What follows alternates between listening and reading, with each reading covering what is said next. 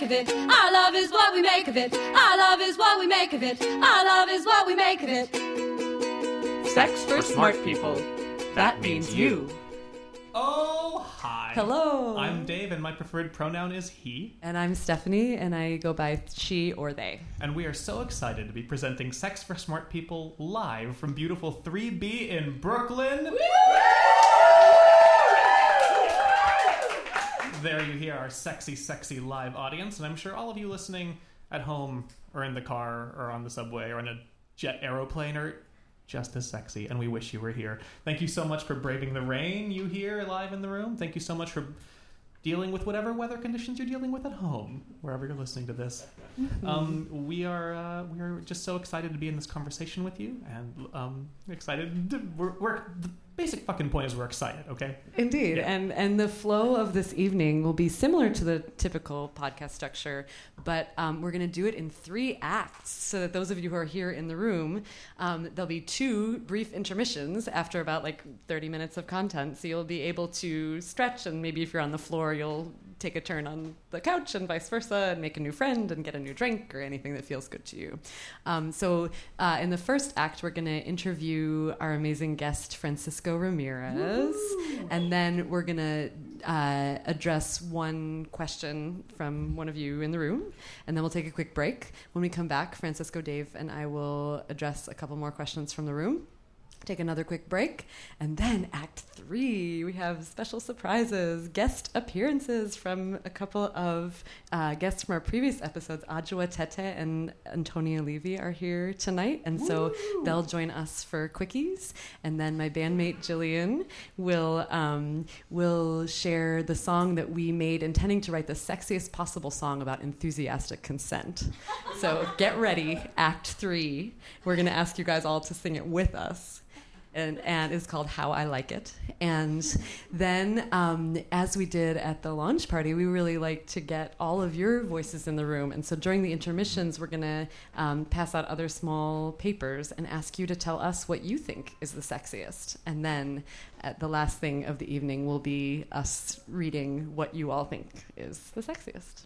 Those of you listening to this uh, while it's recorded, those intermissions are going to seem instantaneous. Whoa. That's right. It's going to be a, an intermission here and then no time at Take all. an instantaneous mental cocktail. Yeah, just- or just- pause it and make a new friend and then come back. Or switch seats wherever you're Wherever, seated whatever at home. you're doing, switch seats during when we say intermission, and then it'll be ne- yeah. Definitely. Okay. Um, so, the, before we bring up Francisco, we are going to, uh, as we do periodically, we check in with our mission statement, which we uh, we wrote initially, and we just like check in as we go, and it still keeps feeling good to me, and I think to you Yeah, as well. fact, we've added a new line this time to clarify something that we've that's come up in conversation. yeah just the th- there is one thing that when i read the mission statement i say like wait a second like there's this thing that whenever i talk about the podcast i say oh this is the heart of what we're doing but it has not yet made it into the mission statement so we're going to read the new mission statement with this line incorporated just as something that is really really core to all that we're doing and has been all along is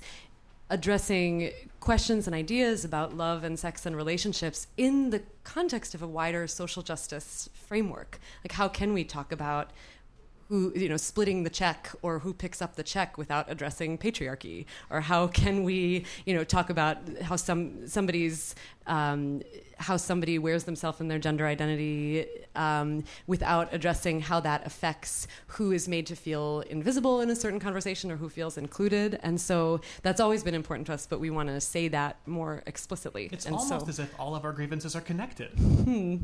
That does seem to be a thing which is true dave Um, so we are now going to read our mission statement because we like to check in with it, and I know uh, some of you may be new to the podcast, and so you'll get to kind of hear what we're about, and we will we will flag when here's that new line addressing the thing that I just said. Yeah. So Here we go. Uh, sex and sexuality are related to hope and vitality and should be celebrated and talked about without shame.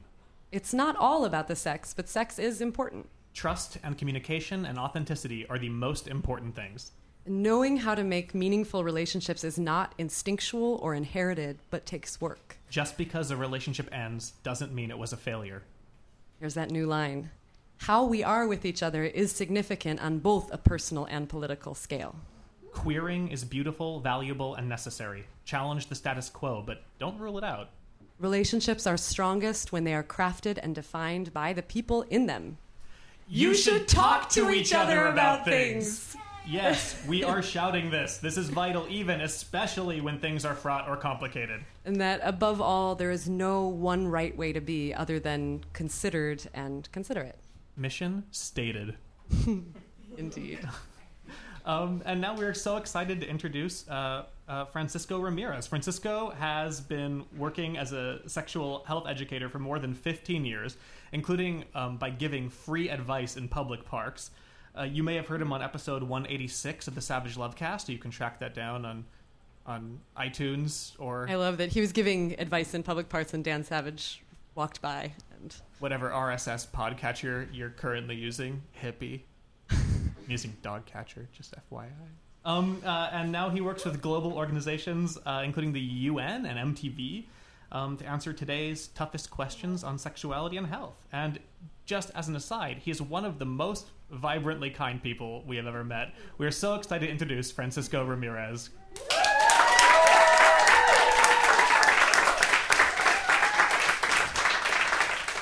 Hi. hey. Hi. Thanks for joining us. Thanks for having me. I love this space. I feel it's like my Berkeley days. I should have like a hookah and some baggy cords. No time like the present. No, and a, and a fire escape with a bottle of Boone's Farm. Secrets. Anyway. Um, do you mind uh, just introducing yourself with uh, so your name and uh, your preferred gender pronoun? Sure. My name is Francisco, and my preferred gender pronoun is he or him, but I'll really respond to anything if it's juicy enough. Ooh. Okay. And Francisco Ramirez, what is your relationship to relationships? Uh, it's tenuous and joyful. Um, it's kind of like a funky tightrope walk where you think you're gonna fall off, and then you do, and then you get back up again. That's I, I sort of feel like with relationships. Um, for me, the core is always about vulnerability, and so much of it is, do you see me? You know, like that's when I notice that I'm in relationships and I'm talking to people about theirs. So much of it is, am I bringing my full self to you? And if I do, can you see me? If you see me, do you stay? If you leave, do I still exist? Am I still human? Am I still living? Holy shit. I think you win the podcast. This has been Sex for Smart People. Thanks so much for tuning in. we can all go home. that's all. Wow. That's that really resonates with me, Francisco. Thank you for that articulation. So when, when you okay, hold on. When you fall off a tightrope, do you feel like you are caught by a safety net, or you land on another tightrope? It's there's a really I'm gonna give like a really cheesy quote that I think is absolutely true for relationships that when you sort of get to the end of all that you know in a relationship and you feel like you're about to step off into darkness, one of two things that happen. Either there will be something there. Having faith is about knowing that something is there to either catch you or you'll learn to fly in this new experience. And so one of those two will happen because you don't you never ultimately fail at relationships because not to sound too Oprah or whatever, but the relationship that you always have the most meaningful one, the longest term one is the one you're having with yourself and that one never ends. So in a way, we're always all in relationships. Whoa. And you have been sort of a guru of relationship and sex advice in so many different exciting contexts. Um, can you, so you, you work with the UN, you work with MTV, you give advice in public parks. Like, what is, um, I have two questions and you can take it however you want. Um, like, what lit the fire under your ass to be focused on this particular thing and these collection, this collection of things? And also, what of just like what's the interaction between those those very different audiences that you reach and engage with And- Yeah. Um, the the fire is lit because I'm pissed off. Um, because I was pissed off, because I still am pissed off, and because I'll probably still be pissed off for a while, even though I'm a really happy person. Let me just say that. But there's a part of me that's pissed. You know, I remember being, I don't know, like 14 and being in junior high, and people, you know, giving me death threats and all, you know, being really negative and rude, etc. death threats on a kind of death threats on account of me being myself. Thank you very much. Um, and you know, just like being interested in dudes or whatever, and uh, not sort of fitting into the the way that they imagined that I should because of the way I looked. Sure. Um, and I thought that was fucked up. And um, I sort of banded with the other gender outlaws, to steal the term, um, if you will. Yeah, and, someone from Kate Bornstein. yeah, yeah. And uh, and that sort of became my my band and my group, and and and I recognized that among us, we all had different things that people were picking on us for about either our bodies or our perceived sexuality or our true sexuality or how we were choosing to live our lives. And I felt like that we all have this common theme of people hating on us because of who we are sexually, physically. Um, and that's what I'm pissed off about. You know, that people think it's okay to, you know, shout comments at somebody, you know, on Sixth Avenue, um, like, like happened last week, uh, or you know that people are are just berated for being the person that they are, and that's that's the fire that's lit. And unfortunately, I mean, I certain certainly see promising changes, but there are still tons of problems, and that's why I do the work that I do. Um, what what took you to uh, sitting in public parks giving free advice? And uh, follow up, if I may, what was the most frequent question you were asked during those sessions?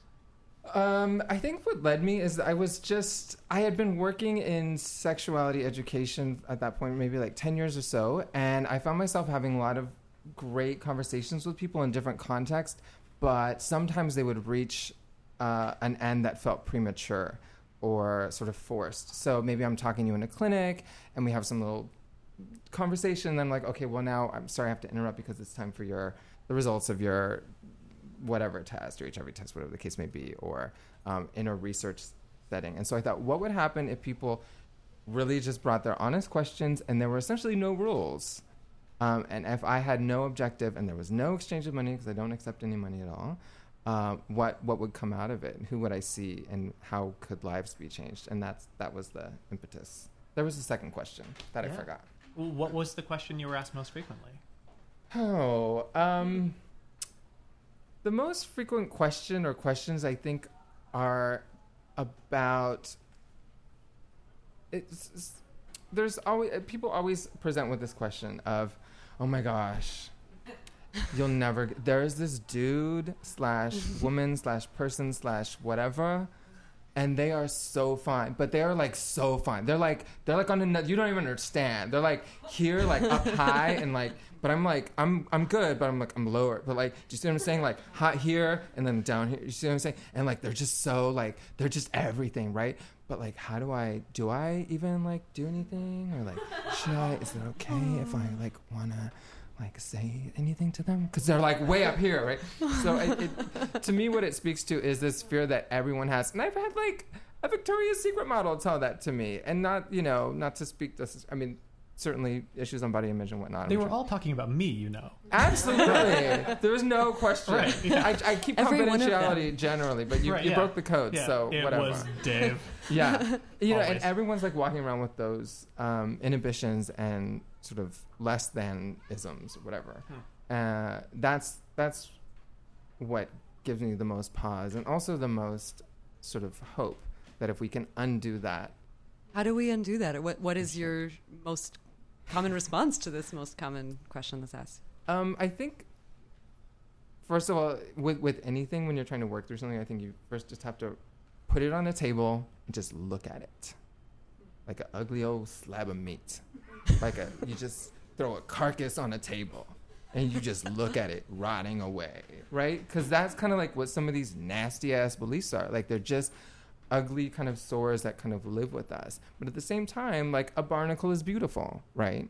Like things that attach to to things you know these the- these these mutual relationships uh, th- these parts of us that sort of can't be extricated are still beautiful because there's something that's built us to who we are so I say put it on the table, look at it for how ugly it is, this this belief that you've held, and then just ask yourself, is this a belief that I want to continue to hold on to? It's certainly, you know, more difficult than that. It's actually a process and it I actually think that the way to undo it is to work with each person individually. Mhm. Um, because there people have their own interpretations of, of their experience, but a lot of it is just first recognizing it and then seeing how it's working for you or not. And this that speaks to me what you, how you answered. What's your relationship to relationships? How do we bring our truly bring our full selves to being with other people as yeah, well? that's and that's terrifying. I mean, I'm I'm trying to do it like right now, and it's it it freaks me out. It freaks me out. Yeah. Well, I'm feeling your full self. Yeah. yes. Whether or not you're Full you're disclosure. Yeah. But I'm curious, like, um, I want to speak back to a conversation that we kind of started earlier, but you were talking about your work with MTV and um, what kinds of questions you get asked and how you navigate that and like when to step up and like what kind of public voice to be. And why don't they play music videos anymore? It doesn't sell. It's nobody's tuning in. You go to YouTube. That's where we're watching all of our listening, watching, listening to all of our music. Um, I think even more than Spotify. I don't know. Um, but you know, in television, and MTV, um, or in really in edutainment in general, I w- Edutainment? Is that what you just Edutainment, said? 'cause, like, that's sort really? of the- really? rule Is that a? I don't know how to. I don't, for all the nerds listening, if you want to like learn about this and actually do the research on it, you go look to PubMed.gov and you'll actually type in edutainment, and you'll act, that's where you can sort of that's the technical term for what I do on television. this is maybe the angriest I've ever seen you. You're having a reaction. No, Okay. two perfectly good table words. Why are we? put, put the raw table piece of meat of entertainment. I'm trying. I'm trying. It's going to take me a while to warm up to this, but I. But I- please proceed. I- please don't let me hang us up. I believe that you will get there.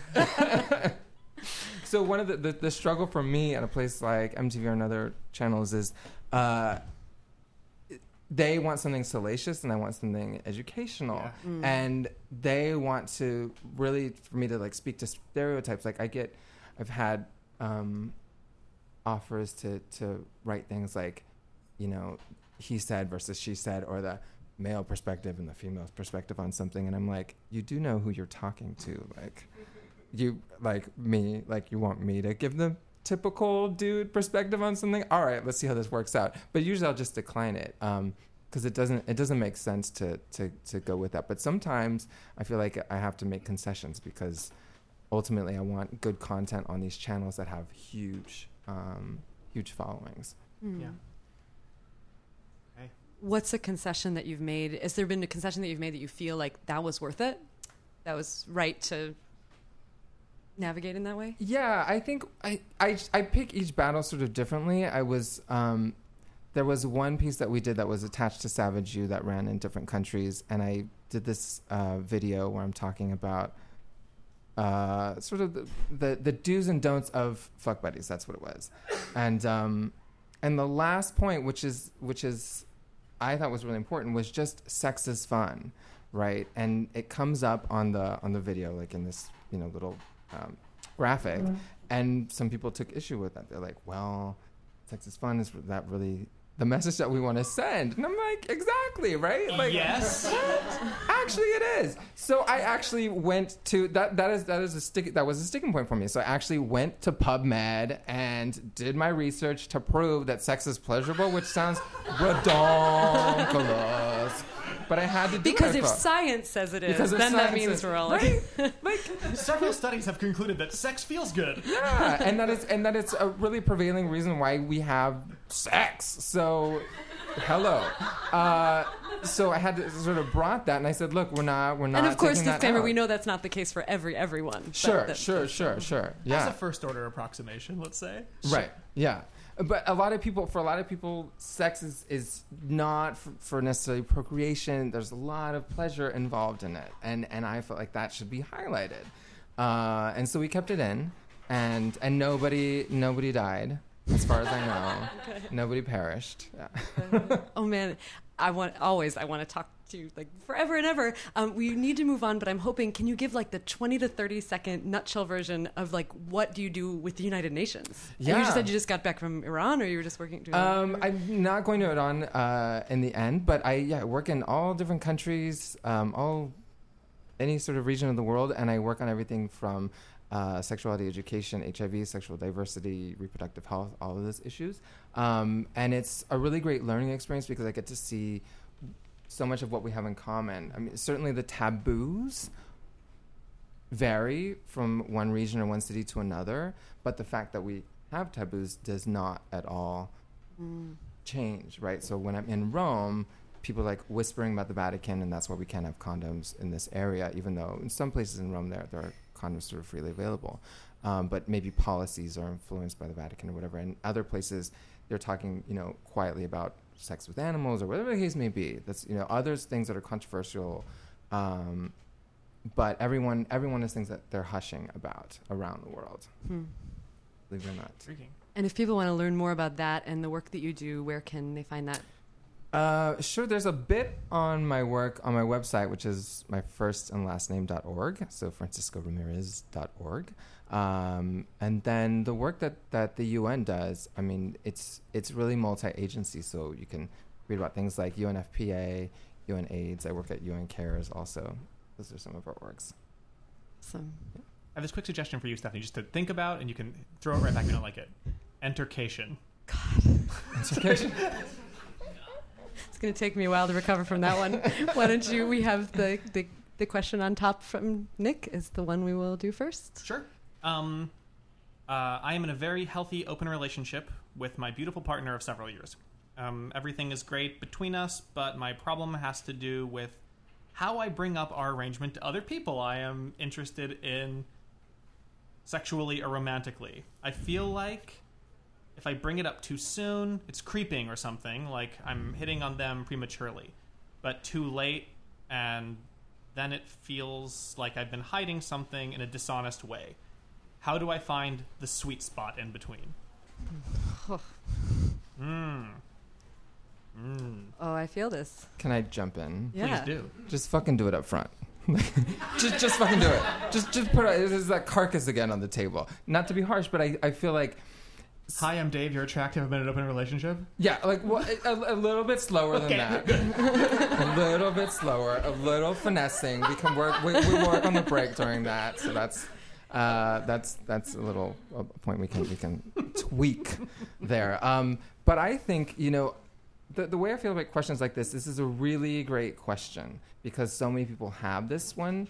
Um, but actually, I think that this question is not like uh, is is not unlike other questions where you have some something that maybe is regarded as a secret by other people or you know potentially contentious or something uh, and you wonder sort of when to put it out. And certainly i mean you know i said put it just put it right out up front and and and maybe with other things you wouldn't but i feel like with something like this it's such a positive thing Yeah. right and the del- it's so much of it is the delivery so if i'm freaked out about it and I'm kind of shaking. Now, obviously, this person sounds really confident. I love the, the way that the question is written. They feel strong and confident in their relationship. But even sort of approaching that conversation with somebody new, it's kind of like wobbly knee conversation, right? Like, what am I going to do? Um, but if I walk into it, and st- if, if this person then in, instead walks into it really solidly with both of their feet firmly planted and says, yo, I am way into you. Can we? We're gonna role play this right oh now. Oh my gosh. Bring it. I wish I had wait, longer wait, hair because I where want to are do a we? hair your flip. stage directions Okay. and your stage directions and soundtrack, and All right. Francisco's totally hitting on me. Oh my gosh. Where are we? Where are we? Yeah, yeah. Where are we, Francisco? Not the subway again. It's the subway. Can't do that anymore. I'm over We're that. totally we're totally at 96th Street, the two three. On the platform? Yeah. Okay, here we go. Oh my gosh. Are No, you we're gonna- not. No, this is we No? know each other a little bit. We know each, Each other. other? Okay, we know each other a little bit. You've Yeah, run into yeah. each other All right. in, We've in- run into each other several times at the same subway stop. Right. We've like decided to get coffee and we're hanging out Okay. here we. Okay. over coffee. All right, great, great, great. Fade in. 96th Street, downtown platform. Wait, 96. Okay, instead of coffee, we're going to get Gray's papaya drinks. Because, you know, they have those drinks. Anyway, okay, so we're at the Gray's. Great. Um, Thinking about which juice I want. yeah, I am too. Wank. For, s- for some reason, there's a saxophonist right next to you. Just playing. okay, he went away forever. Sorry. So listen, this might sound odd, but I believe in being real bold. Um, I find you quite attractive. I don't know how you take that. I don't know how you feel about it. I don't know what you got to say about it, but it's been something that's on my mind, and I just wanted to respectfully tell you that I dig you from your hair to your Birkenstocks. No, to, um, black socks. I don't know. It's a good guess. It's a solid guess. I mean, I'm in this Berkeley zone. It's in my head, right? Um, back to, back to the scene. Oof. Okay. Um, uh, oh well, I'll let you. I'll let you react. Um, cool, I guess. um, yeah, I'm glad we're finally getting to hang out. It's been nice to run into you multiple times. Great. Well, so I'm glad that the feeling is mutual. I think.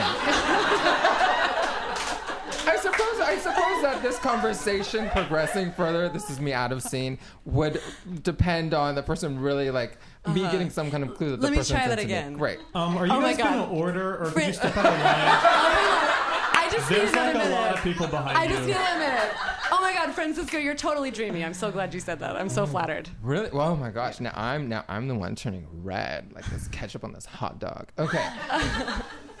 um, so listen, I just want to put something out there. I'm actually in an open relationship, which for me means that I'm dating this other person, and he actually knows that I'm allowed to go out and hook up or be sexual with other people. Um, I have no idea how that sort of sits with you, but look, I just wanted to put that right out there up front.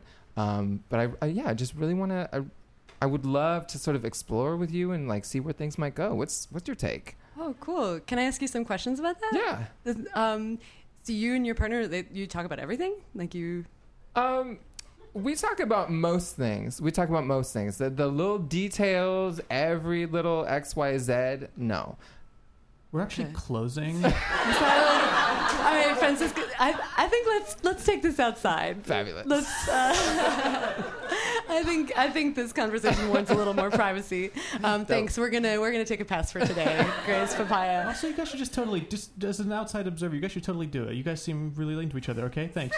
Thanks. Uh, well, yeah. um, so um, I don't know. I've heard you know like I know other people in open relations, but I've never like really been there Yeah. before. Like I think that that might be hard for me, but I really think you're awesome, and I'd love to talk further and see see what we could work out because I really because could be really cool to see what else our connection could be. Well, great. So since this joint is closing and the guy is totally rude, um, we should go to Central Park because it's two blocks, two avenues away. I'd be so into that. Whatever. And see. And sing.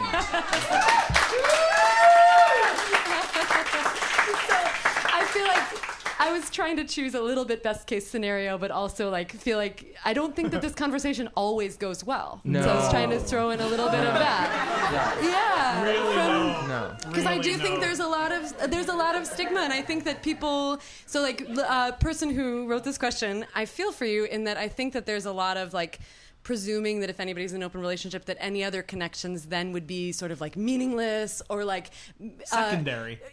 Sure, and Yeah. which maybe they are. I mean, I I know people. I personally know people in all shades and varieties and shapes of of what an open relationship looks like. It's not just like one thing, but I feel like that term can really freak people out, and it's definitely not for everybody, but it really is for some people. And I think I just love the way that you modeled how to talk about that. That it, as you were saying, that it's not um, it's not a disease. It's not something to be embarrassed about. It's just something to put right out there. Um, but the other thing that I was thinking about as we were is, um, I agree, put it right out there, but it is a little bit like. I, I mean, like like Dave joked, I don't think you like go right in like when you first meet somebody. But I, I was thinking that like, at least in in different connections that I have, like I feel like there's a time where you might not be sure. Like you might feel attracted to somebody, but you're not sure if you want it to to change shape at all. So I feel like if you're not sure, I think I'm going to put see what you guys think. I think it's okay to not fully throw down like that. I mean, I feel like if you're if you have a significant other partner and that comes up, like it could be cool to be open about your Right. arrangement too. But if it doesn't, like I feel like like there is a moment where like I feel like humans are just kind of like sussing each other out and not being dishonest about anything. But I do think that there is a moment or like where like you can feel like if if you become aware that you're interested in this being either like fluid between friends and lovers or being something that's like moving towards some kind of partnership, romantic or sexual, I do think that like if you have that clarity within you, then to bring it up at the earliest opportunity. I don't think we're saying always bring it up at the earliest opportunity, but if you feel clarity about that, if you sit on it, I feel like it just will get weird, as the person who wrote this uh, expressed. And if in any other context you would bring up something having to do with your partner at that moment, don't leave it out.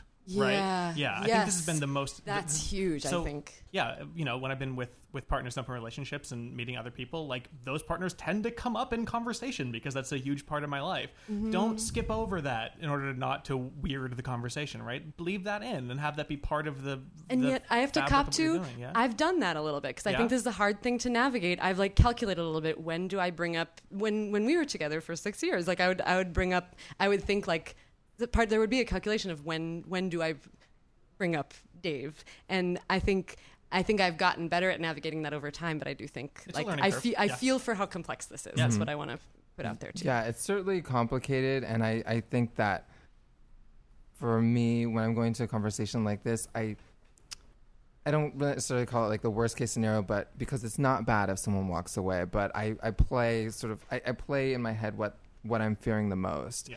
And in some cases, it's going to be that this person really, you know, rebuffs and, and, and, and rejects what I'm saying, and then that I internalize that as, as them rejecting me. Um, so I play through that, and then when it happens, I try not to be freaked out about it. You know, the person who walked away is not the person I wanted to fuck anyway, by by any means. Um, I think there's something. Or be romantic with or be Oh yeah, like, oh yeah, right. There's that too.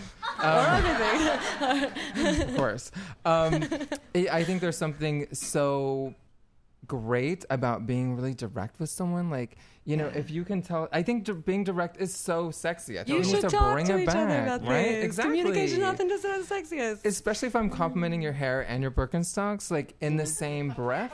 Why are you complimenting Birkenstocks? I, I just I felt it's this room is like getting to me. I just there's a candle here. I think it's scented. I'm I'm taken back. But I think you know what I always tell people is when they're afraid to approach somebody or they're afraid to disclose something like this. If I'm paying you a compliment and that if I'm paying somebody a compliment and that person rejects me, they don't want to go on a date with me because whatever reason, they're in a relationship, they don't like the fact that I'm in a relationship, whatever it may be.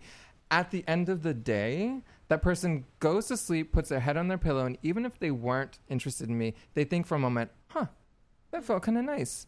I'm desirable. So at the very least, as long as you did it respectfully, you probably just made somebody's day. and probably don't even have to fuck up a friendship too. Like you can give an out and too. So like I'm so excited about you as a friend too, if that's the case. And, like, absolutely. to absolutely, like if not? you're if you're not feeling it, it's it's cool. Mhm. But that, that respectfully is important, though. You know, Yeah. situational awareness. Go back and listen to the Twan episode if you haven't listened to it in a bit. to Indeed, figure- episode six for more on this It's pretty good. situational awareness. Yeah. Um, any last burning thoughts before we move on? Okay. Nay. so um, in a moment, we're going to take a ten minute break. Um, or dur- nothing for those of you or listening at home. nothing. Yes. Welcome back. After that either eight minute or instantaneous break. Um, so Stephanie and Francisco and I have gone through the questions, which you guys made it really difficult to pick just two or three to get through. Thank you so much Yeah, for everybody for writing. And we'll hold on to the rest of these for to address in future episodes too. So um, if we don't get to it tonight, uh, f- fret not. Um, so uh, here we go with question number one. Um, I am interested in giving up. Sex and romance, or lack thereof, have been the one lopsided aspect of my otherwise happy life. If you're willing to accept that they're standalone problems and not symptomatic of deeper issues. I've aged out of a lot of petty insecurities, and I'm comfortable with who I am as a person, but a permanent and irreconcilable longing has dogged me and made me feel incomplete and defective. I recognize that this question sounds like a cry for help, but I mostly am just tired. I'm tired of singles events, I'm tired of swing dance classes, I'm tired of affirmations, and I'm tired of advice for the lovelorn blogs. How do I find peace?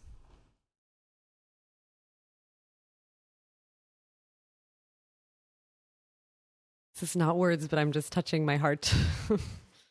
um, I think that we have to start with I don't know. Um, that's that's that's hard and and I feel like legitimate given the And I think that you are Content. not alone in Yeah. this. I feel like I hear from a lot of people expressing similar things. Yeah.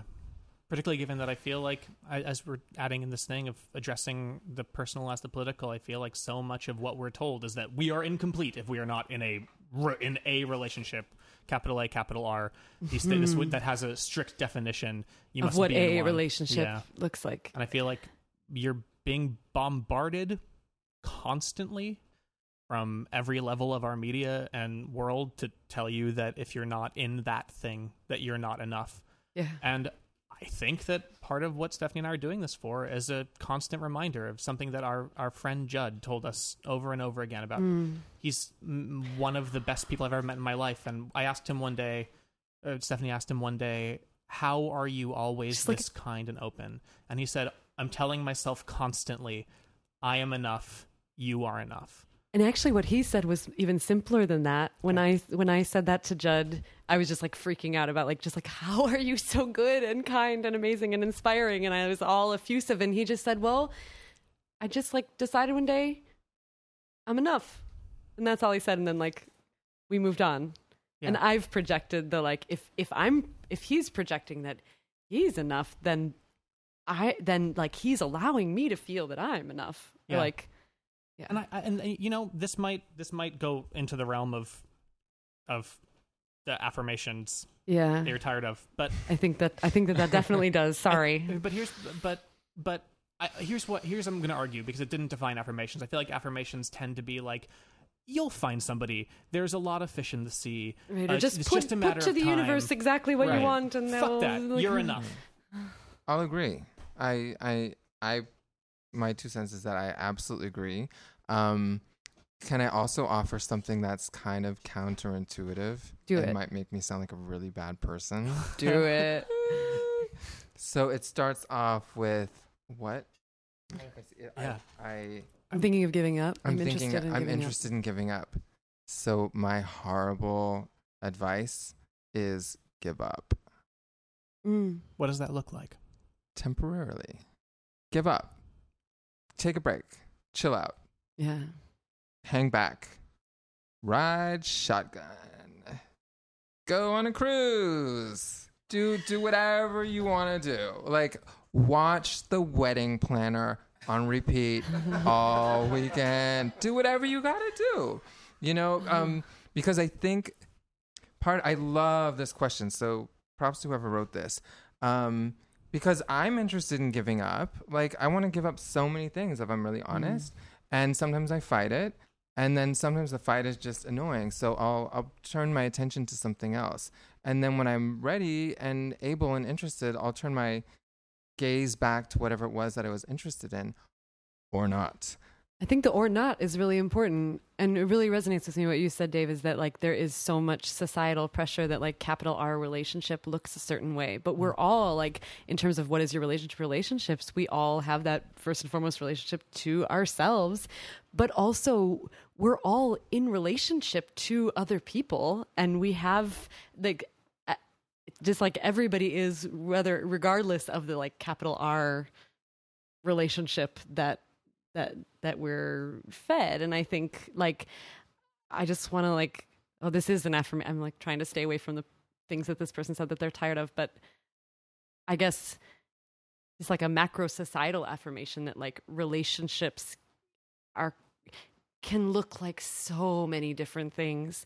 This can look like i actually i'm think somebody is coming to mind and i have no idea if this is like at all resonant with the person who wrote this in but like who uh, is this man in his 60s, and he is such a lovely, smart person, and um, has lived alone all his life, and has like his truest, deepest love that he um, sees once a month, and that's like super fulfilling to him, and that is that is a little bit in the realm of like truest deepest love capital r relationship but just like that rhythm is like pretty un- non-traditional.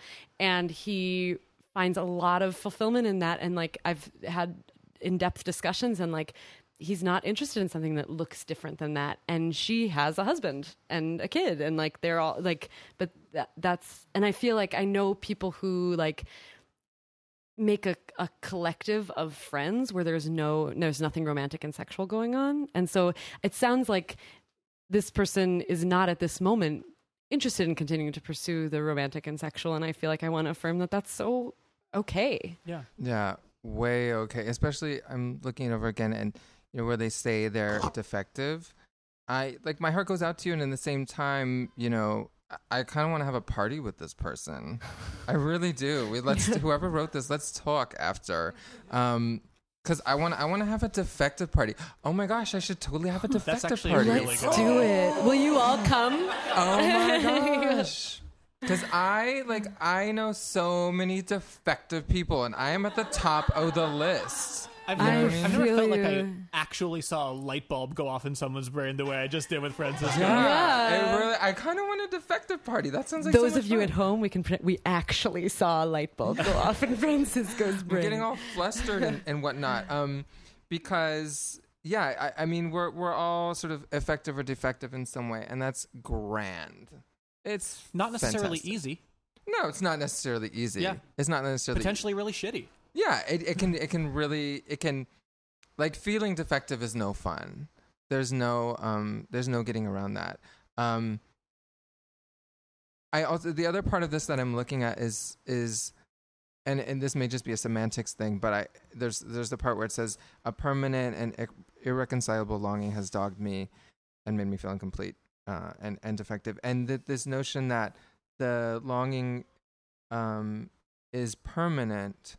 Um, I would just just a small tweak. I would maybe reframe that, or it's just a suggestion to to think of it in a different way. That you could look at it as it has been ongoing in the past, as Mhm. opposed to it is something that is forever with somebody. Because really, nothing is permanent. Like the person you are Mhm. today is not the person you're going to be a minute from now or a year from now. So you know, it, it'll be tweaked at least in some way. and it sounds like I'm just fighting in myself, like how how easy it is to drift toward the like pat answers to this one. I feel like it's like I want to hold this in the complexity that it was asked, but I want to just like pull out that I think that it sounds like what's really true for this person is this deep longing, ongoing longing, and also being interested in giving up.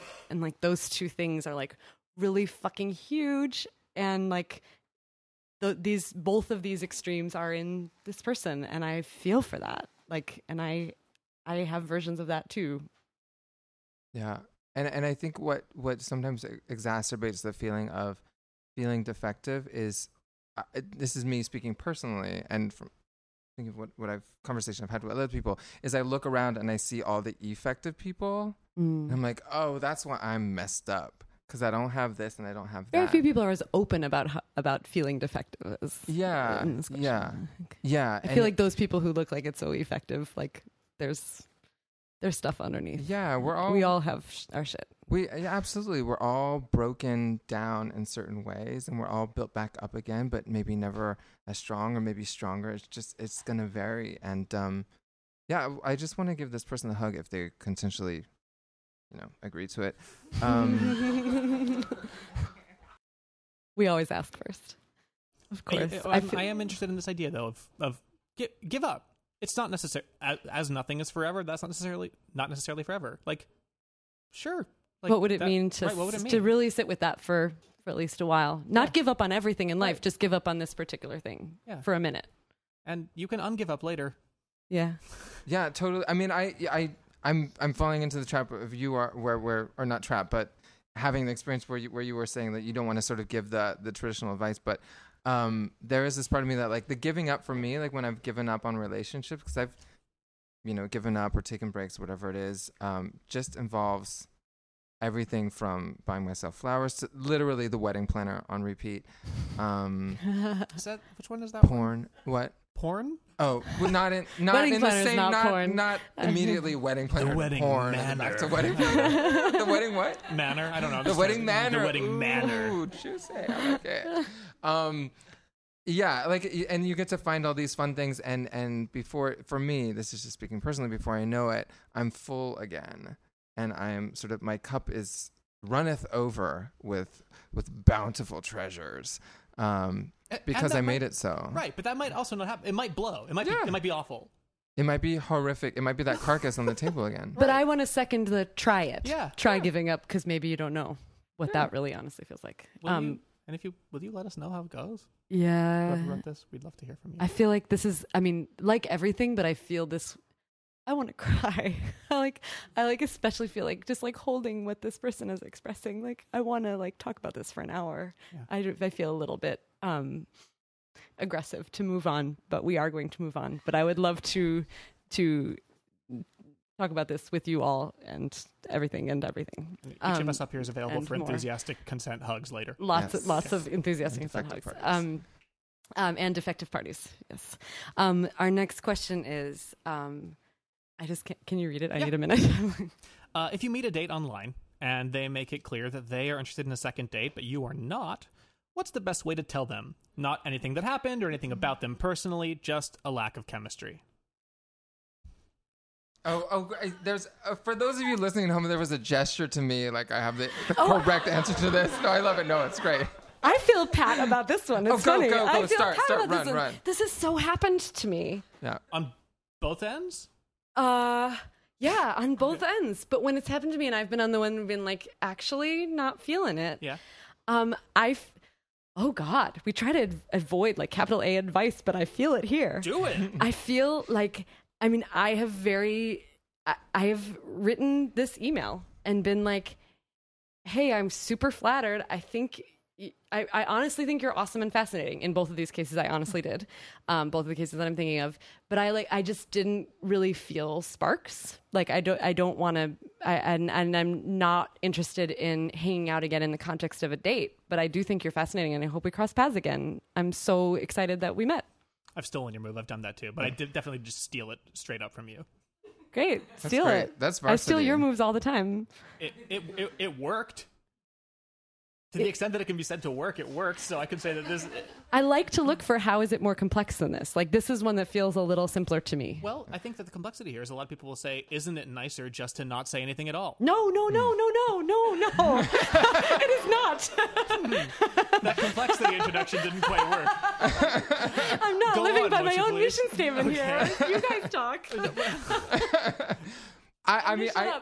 I, I actually, I think everyone listening at home, and I'm actually, I'll, I'll listen back to this. I might as well write that down, put it in my little OKCupid folder, and then just copy and paste it because no, I'm dead serious. I am a, I am a real neurotic um, dater. By the way, I have spreadsheets on all I- sorts of. I things. I love that about madness. you. Oh my gosh, my. Wait, whoa! I have What is the spreadsheets on everything. People have folders, files. Like it's all in order, What, alphabetized. what is in order?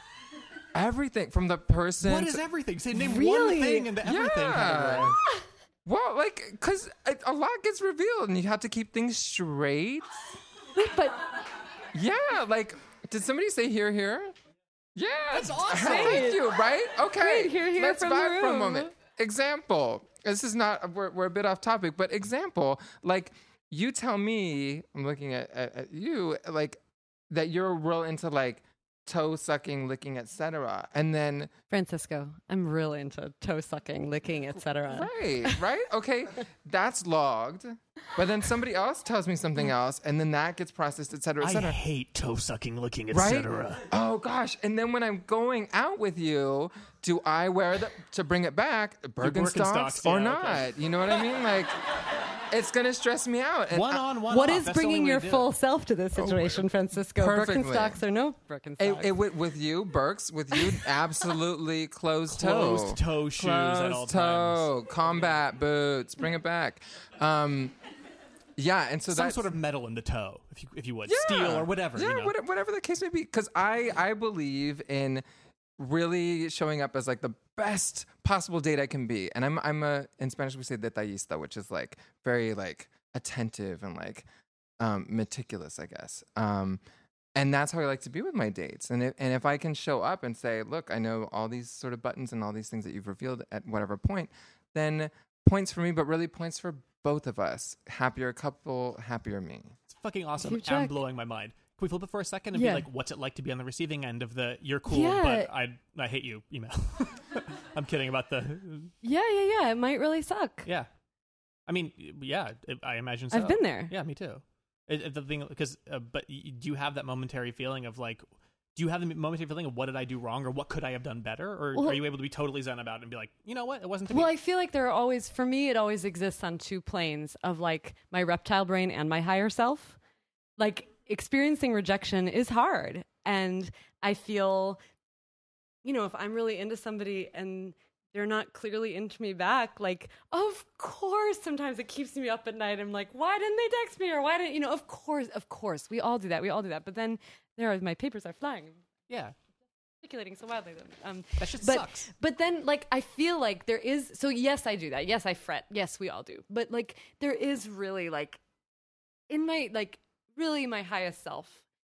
I don't want anybody to like be with me or be interested in me because I've convinced them to do that. Like, I want like, Yeah. if it's not organically happening for them, I have to be like, awesome do your thing like and i might like have other feelings that are real and that i'll sit with and that like i can honor and acknowledge but it's not that those make me want to change anybody else's behavior towards me because if they did then that wouldn't be a genuine or authentic thing and so it might it might really suck and it sometimes does and i've experienced this and sometimes it does but just like i feel like in the long run like people are where they are and you gotta let them be does that sound harsh No, No. not to me. Yeah. It sucks and it doesn't, Hmm. right? Whoa, chew on that for a minute. whoa. Don't don't Mm. don't if it's sucking, don't don't chew. Um, just capital A advice. Probably a good thing to keep in mind in Sucking, general on a don't. sex podcast. True. Yeah. Mhm. um, do you want to kick out the third one quickly? or we Um, gonna no, move on? I think All I right. think we got to move on to this question. That's actually so. Think uh, other questions from the room we're absolutely going to include in other Keep it. episodes. But I'm so honored. Like again, I want to cry. I'm such a sap. But I just to invite my dear friend and bandmate Jillian Buckley to the table because we received a question from Yay, Jillian Buckley who is gonna uh, who is so many things. She is uh, a doula, a community organizer, an activist, an amazing, amazing human being, a dear, dear friend to me, and a, fucking awesome songwriter and singer. And we received a question that's actually addressed to Jillian because we've shared a couple of songs from our album, and um, so I'm really glad that we can actually bring Jillian into the conversation to address this question that's addressed to her. And um, then we'll all get to riff on it a little bit as well. But thank you so much for being here, Jillian. And will Thank you you introduce yourself and me. state your preferred pronoun? Sure. Um, so I'm Jillian, and my preferred pronoun is she. Okay, Jillian. Or actually, hey guys, I've been listening to your podcast every day, and I just recently heard Jillian say in one of them, maybe the first. It was the second. Come on now. that wasn't that wasn't you, Steph. Just come on, get your episodes great. Come on, this is important. Okay. Um. Uh. Hearing in one of them, the second one, that she had some trouble in her younger years as a sexual individual with worrying more about being desired than what she wanted in her relationships.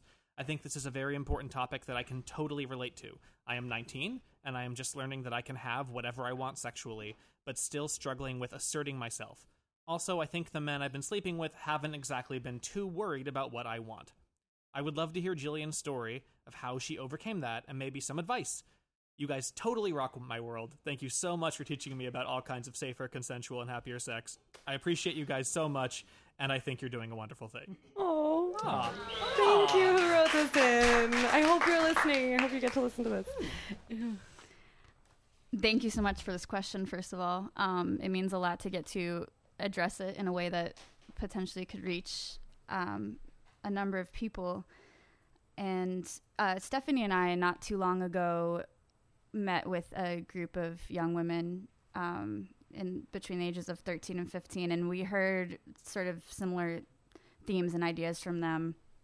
And a lot of how they were kind of struggling with how to go from hating their bodies to loving their bodies, which I think is a hugely important process for all of us to go through. Um, and I think a thing that's really radical and and brave, especially when you're getting a lot of messages from a mainstream culture that you have a body that is not sexy. But I also just wanted there to be space for them to feel like they didn't have a body at all.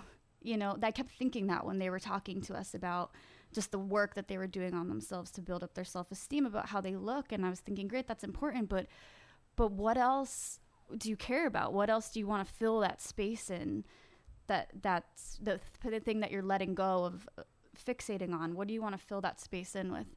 Um and here's what worked for me. Um it's an ongoing process. But I will say, I mean, it's an ongoing process, but it's way way better world for me at almost 30 than it was at 15. I will say that, even with saying that it's, you know, never completely solved. It can be way better.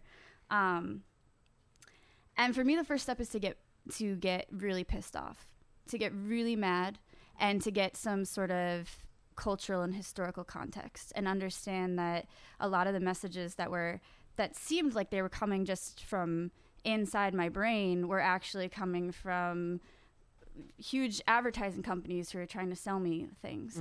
Um, to read uh, The Body Project by Joan Jacobs Brumberg, to read Schoolgirls by Peggy Ornstein, and, and be able to just dist- take a little distance from my own life and realize, wow, a lot of people are experiencing this, and it's not it's not an accident. Um, and just to be absolutely enraged in that. And that can be a tricky and dangerous place. You don't want to stay there forever but i just you know just to completely just burn down raise this forest of self self-loathing and um and worrying about what other people think of you and just destroy it.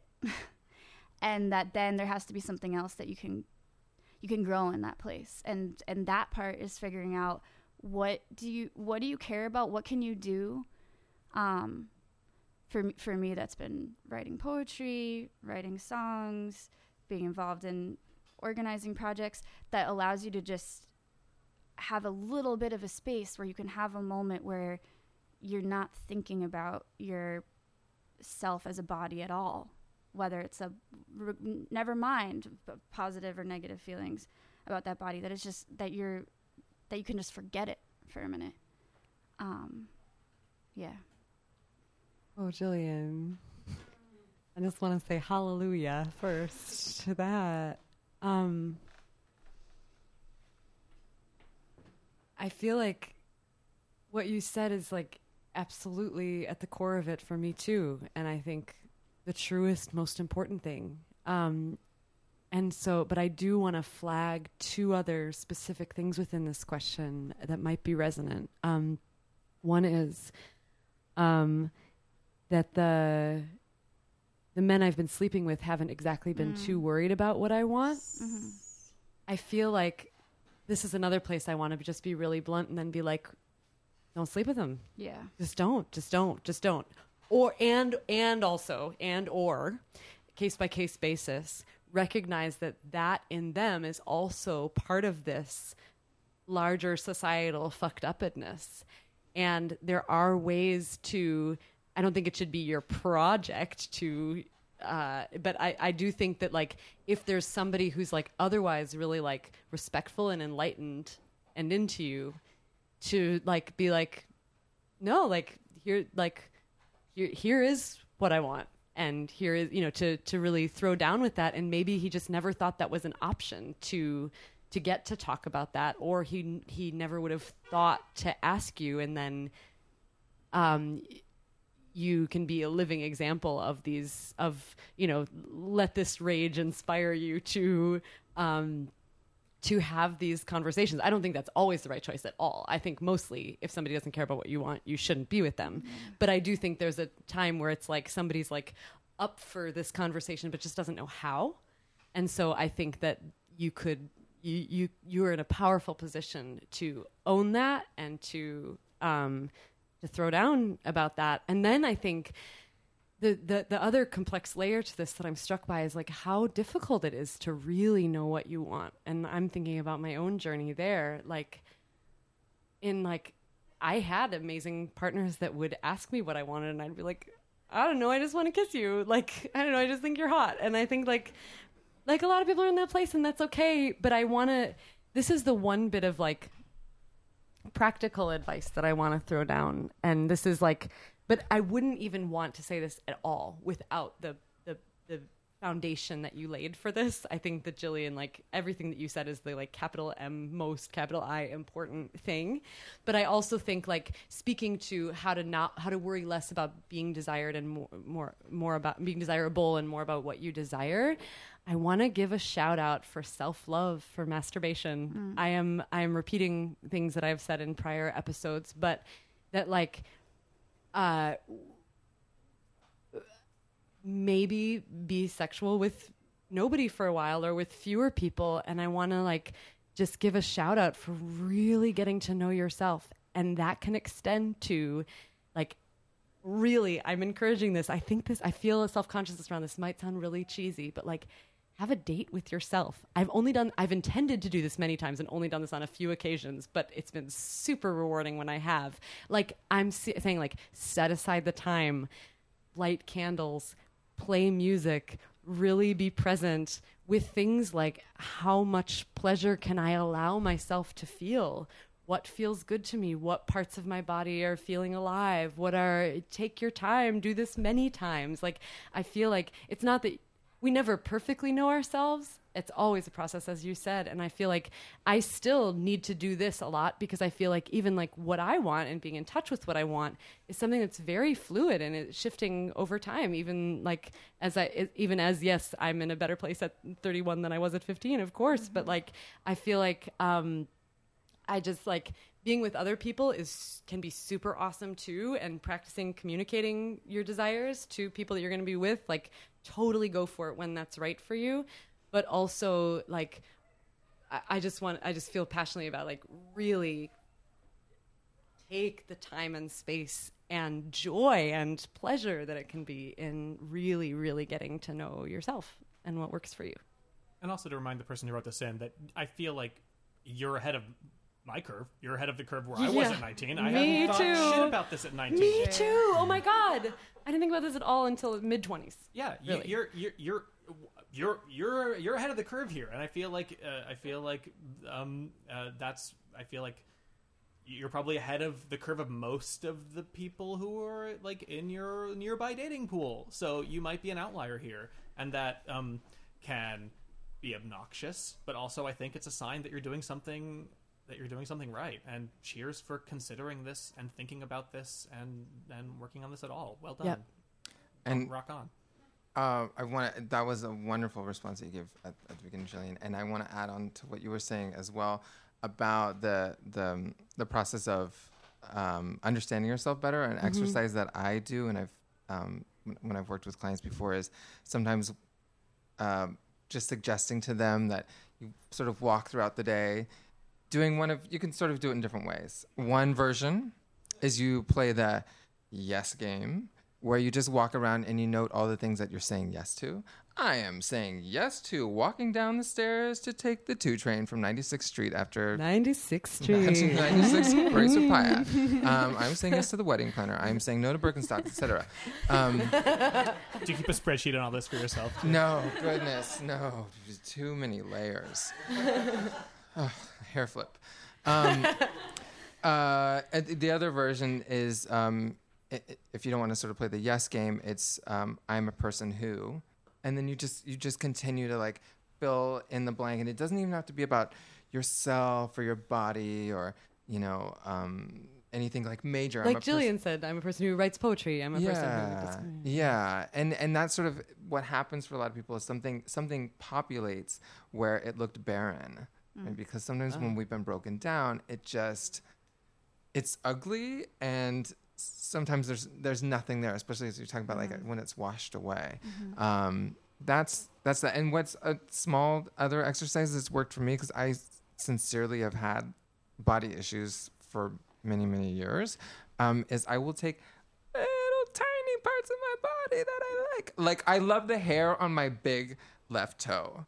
My big left toe hair is so. It's, I almost want to show you, but all the listeners at home, Francisco, we have a live oh audience. gosh, we have a unique opportunity. check out these great socks. We'll have to put a picture on Instagram, but look at that toe. That's some Sexy, that's some pretty Okay, sexy hair on the on the right? on the big toe. I'm Sexy, attesting to that right now.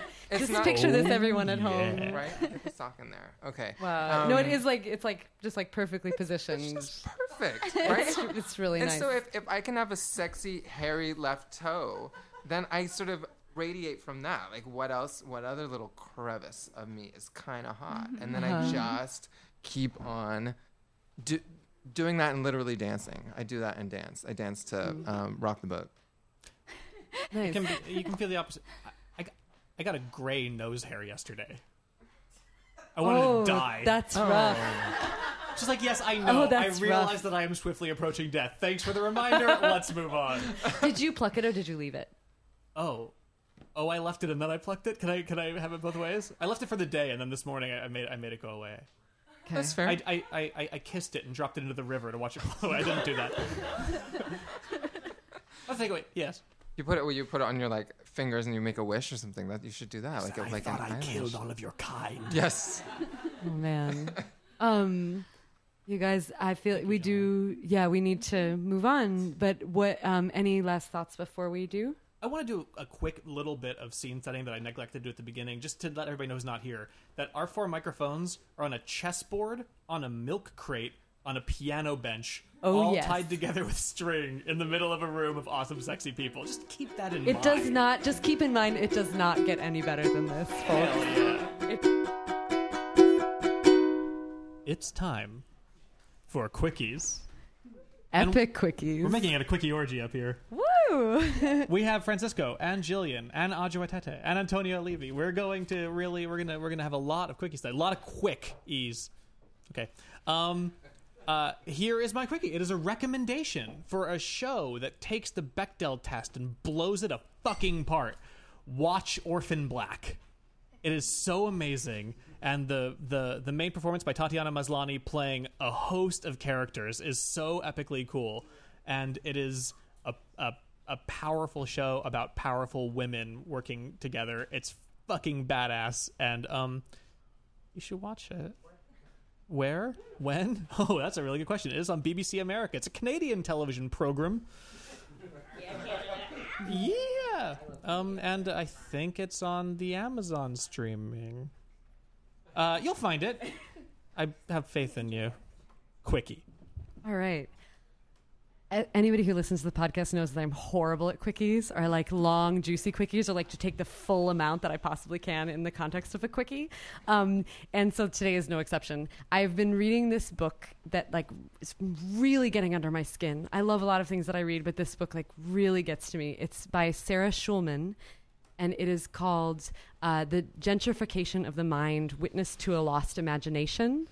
And it is on the surface, it's a memoir of the the AIDS crisis in the 80s. Not that there isn't still an AIDS crisis, but it's of that particular moment. And but it's so much more than that. It's like a cultural treatise on how the homogenization of neighborhoods, specifically Chelsea and the Lower East Side, um, then had ripple effects outward toward the homogenization of how people think and write and the narratives that we collectively tell ourselves and it just uh, I mean, it's not meant to be like hardcore political analysis, which it's not. It's just like conjecture and idea, but it's really shaken me up. And I want to read a quotation from it um, from the last chapter called The Pleasure of Being Uncomfortable, which is We currently live with a stupefying cultural value that makes being uncomfortable something to be avoided at all costs, even at the cost of living a false life at the expense of others in an unjust society. We have a concept of happiness that excludes asking uncomfortable questions and saying things that are true, but which might make us and others uncomfortable. Being uncomfortable or asking others to be uncomfortable is practically considered antisocial because the revelation of truth is tremendously dangerous to supremacy. As a result, we have a society in which the happiness of the privileged is based on never starting the process towards becoming accountable. If we want to transform the way we live, we will have to reposition being uncomfortable as part of our life, as part of the process of being a full human being, and as a personal responsibility. So, my quickie is cheers to choosing to be uncomfortable. I'm also going to recommend a book, uh, Dear Jenny, We Are All Find by Jenny Zhang.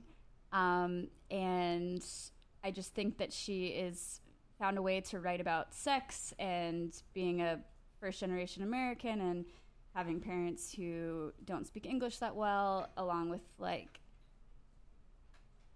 experiencing her experience of her own body and shitting and farting and just bringing all of this in together in a way that's just really innovative and um, unlike anything else I've read. Dear Jenny, we're all fine.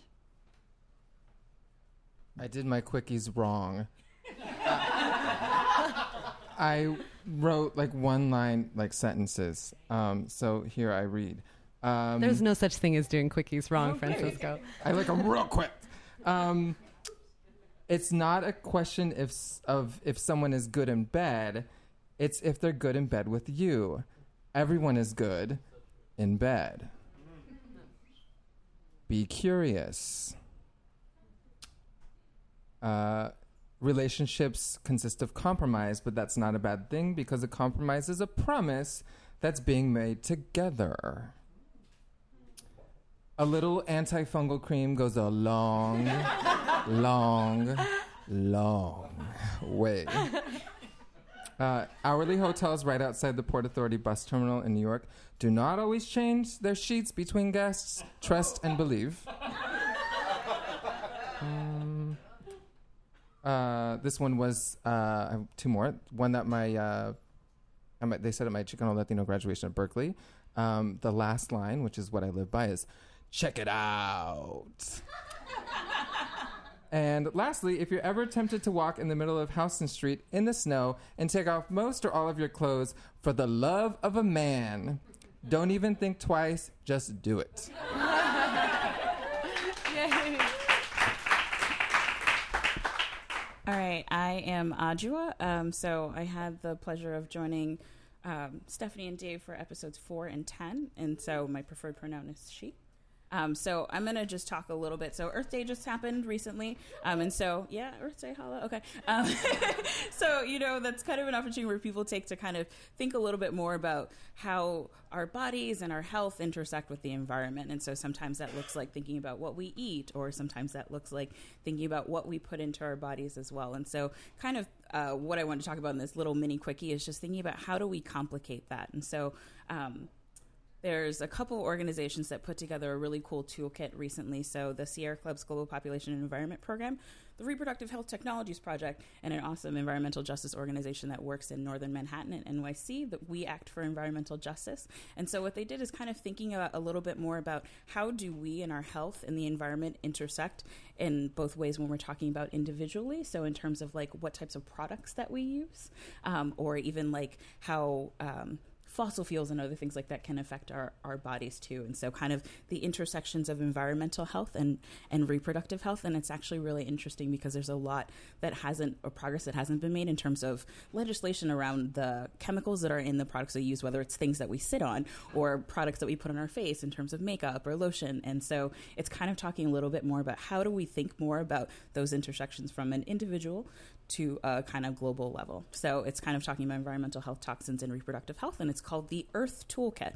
So folks are interested, they can check it out on the Sierra Club backslash population website, as long as other ones too. So it's just something, a good information thing to kind of think about us and thinking from a justice perspective of what that looks like for a lot of different folks. So Hi, everyone. Um, I'm Antonia. My preferred pronoun is she.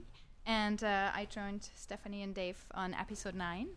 And um, I had, when I came here, thought about doing a little rant on Russia because it makes me very upset right now how homophobic and imperialistic um, that country is in Europe right now, um, where I'm from, and it's very saddening. So, but I will not do that because listening to this podcast, I want to do a shout out to spreadsheets.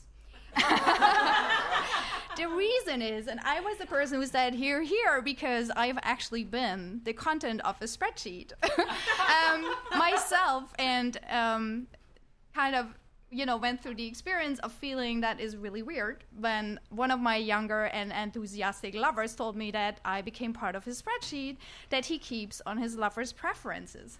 But to be honest, after a while, I learned to appreciate it because he remembered. So, what I was thinking when you said that is that it's not a shout out on spreadsheets, it's a shout out to listening remembering and hearing, and um, that you know when you fill out a spreadsheet on your lovers or whatever you choose, you listened and you want to remember, and I think that is definitely a value and.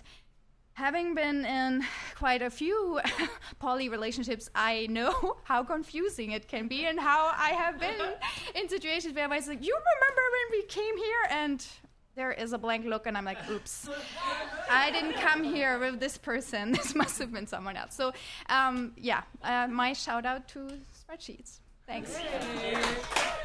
Thank you so much, everyone. And um, now, thanks to everyone but Jillian, I want to give the floor to Jillian, and we are going to share the sexiest song ever about enthusiastic consent. Okay. Hey, everybody. Hi. Thank you for being here and smiling. And soon you'll be singing, I hope. Um, so, Nick is going to project some words up behind me, um, which are the chorus to a song that Stephanie and I want to sing with all of you. And it's a song that we wrote after going on a tour around the country, talking with people in their homes about love and sex and relationships and family. And we are recording an album right now, which is mostly made up of songs that we played during that tour, during what we call a concert conversation. Um, but this is one that we've written since we came back. And it was inspired primarily by conversations that we had at, in a college town um, where as in many college towns in the United States, um, there was a lot of controversy around the mishandling on the part of the uh, the university there, mishandling of allegations of rape and sexual assault, um, which sadly is definitely not exclusive to this particular place. And we were having all these conversations with college students there, people who had just graduated from the school.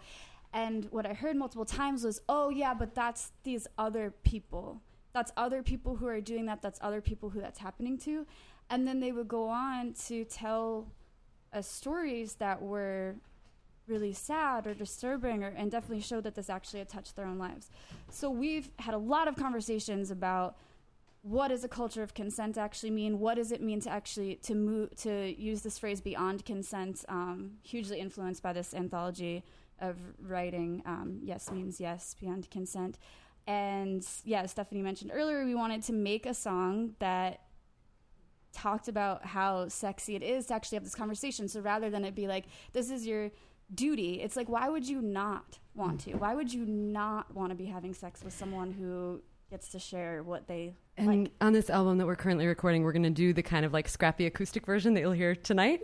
And also, we're going to make a really slick dance remix of it that we hope that people will dance to. And this will be an earworm that can live on in that way.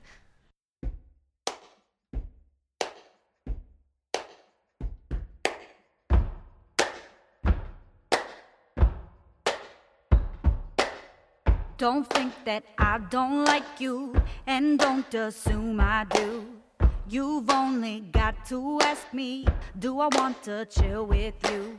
So I'm three drinks deep and flirting. Don't think you know what I'm about.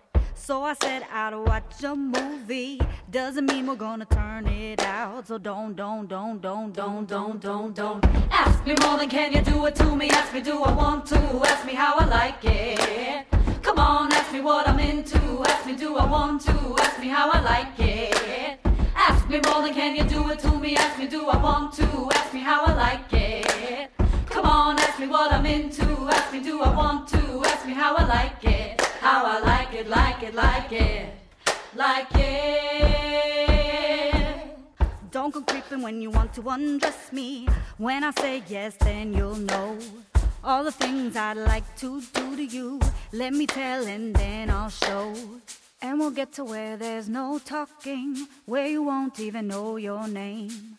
More than present, I want you pleasured, and I hope you feel the same. So don't, don't, don't, don't, don't, don't, don't, don't. Ask me more than can you do it to me? Ask me, do I want to? Ask me how I like it. Come on, ask me what I'm into. Ask me, do I want to? Ask me how I like it. Ask me than can you do it to me? Ask me, do I want to? Ask me how I like it. Come on, ask me what I'm into. Ask me, do I want to? Ask me how I like it. You can't have me, I can't have you. It's not something we have, it's something we do. You can't have me, I can't have you. It's not something we have, it's something we do. Ask me than can you do it to me? Ask me, do I want to? Ask me how I like it. Come on, ask me what I'm into. Ask me, do I want to? Ask me how I like it. Ask me more than can you do it to me? Ask me, do I want to? Ask me how I like it. Come on, ask me what I'm into. Ask me, do I want to? Ask me how I like it. How I like it, like it, like it. How I like it, like it, like it. How I like it, like it, like it, like it, like it, like it, like it, like it, like it. That's almost it for episode 16. Uh, but before we share what everyone in that room that night thinks is the sexiest, I need to give a huge shout out of serious gratitude to everyone who was an integral part of making that event happen. Um, to 3B Brooklyn for hosting us, specifically to Catherine and to Matt to Jeremy Mage for sound support, and to Nick Benassaraf, my co pilot of the event, and our amazing team of other volunteers Liz Maxwell, Dorna Lang, Elena Yesner, and Francel Wax. Seriously, this could not have happened without you. Thank you so, so much. And thanks to everyone who came, and thanks to all of you for downloading. And if you dig what we do, we ask that you consider helping to keep us afloat by going to patreon.com slash sex for smart people. And there you can become our patron at a level of a dollar or two or five per episode. Um, that could be for as little as 24 bucks per year. Um, we're really committed to keeping this core content free, but we've been paying out of pocket to make this happen thus far. And uh, we're just so grateful for our community's support in keeping this going. And on our next episode, you are in for a real treat. We have the extraordinary self proclaimed sex geek, Reid Mihalko. He's a sex educator and sex and relationship expert whose tagline is Be the change you want to see in the bedroom. And you can learn more about him at reidaboutsex.com. That's R E I D, aboutsex.com. And special sneak peek announcement. While I was in the Bay Area recently I got to meet Dossie Easton who is one of my heroes and who one of the writers of The Ethical Slut. And we're still working out the details for when exactly she'll be joining us but um, we're really grateful and excited that that's going to happen sometime in the future as well.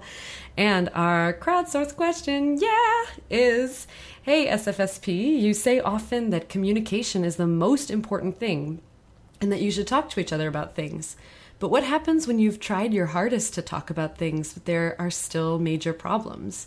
Where do you think is the line between nobody's perfect and all relationships take work and a partnership that just isn't healthy or working out and should be moved on from? So we would love to hear from you about that. We're waiting until a few more responses roll in. And we would love to hear from you about everything and everything. Every question is a crowdsourced question. And we love being bombarded. Please send us your thoughts, your ideas, your objections, and send us questions that you'd like us to address on upcoming episodes. Keep it coming. We are so glad and grateful to be in this conversation with you. I know we say it all the time, but it is just so, so deeply true. Uh, thank you for everything, and we look forward to seeing you next time. We have one more element of the evening before we wrap, and then we can linger here for for a while. But um, we want to put in the room what you all think is the sexiest, and this is one of the things I'm super excited about. Is I like I'm just like the diversity of what people honestly find as the sexiest just excites me so much in life, and so. You're about to find that out from this room. So, Francisco, would you come join?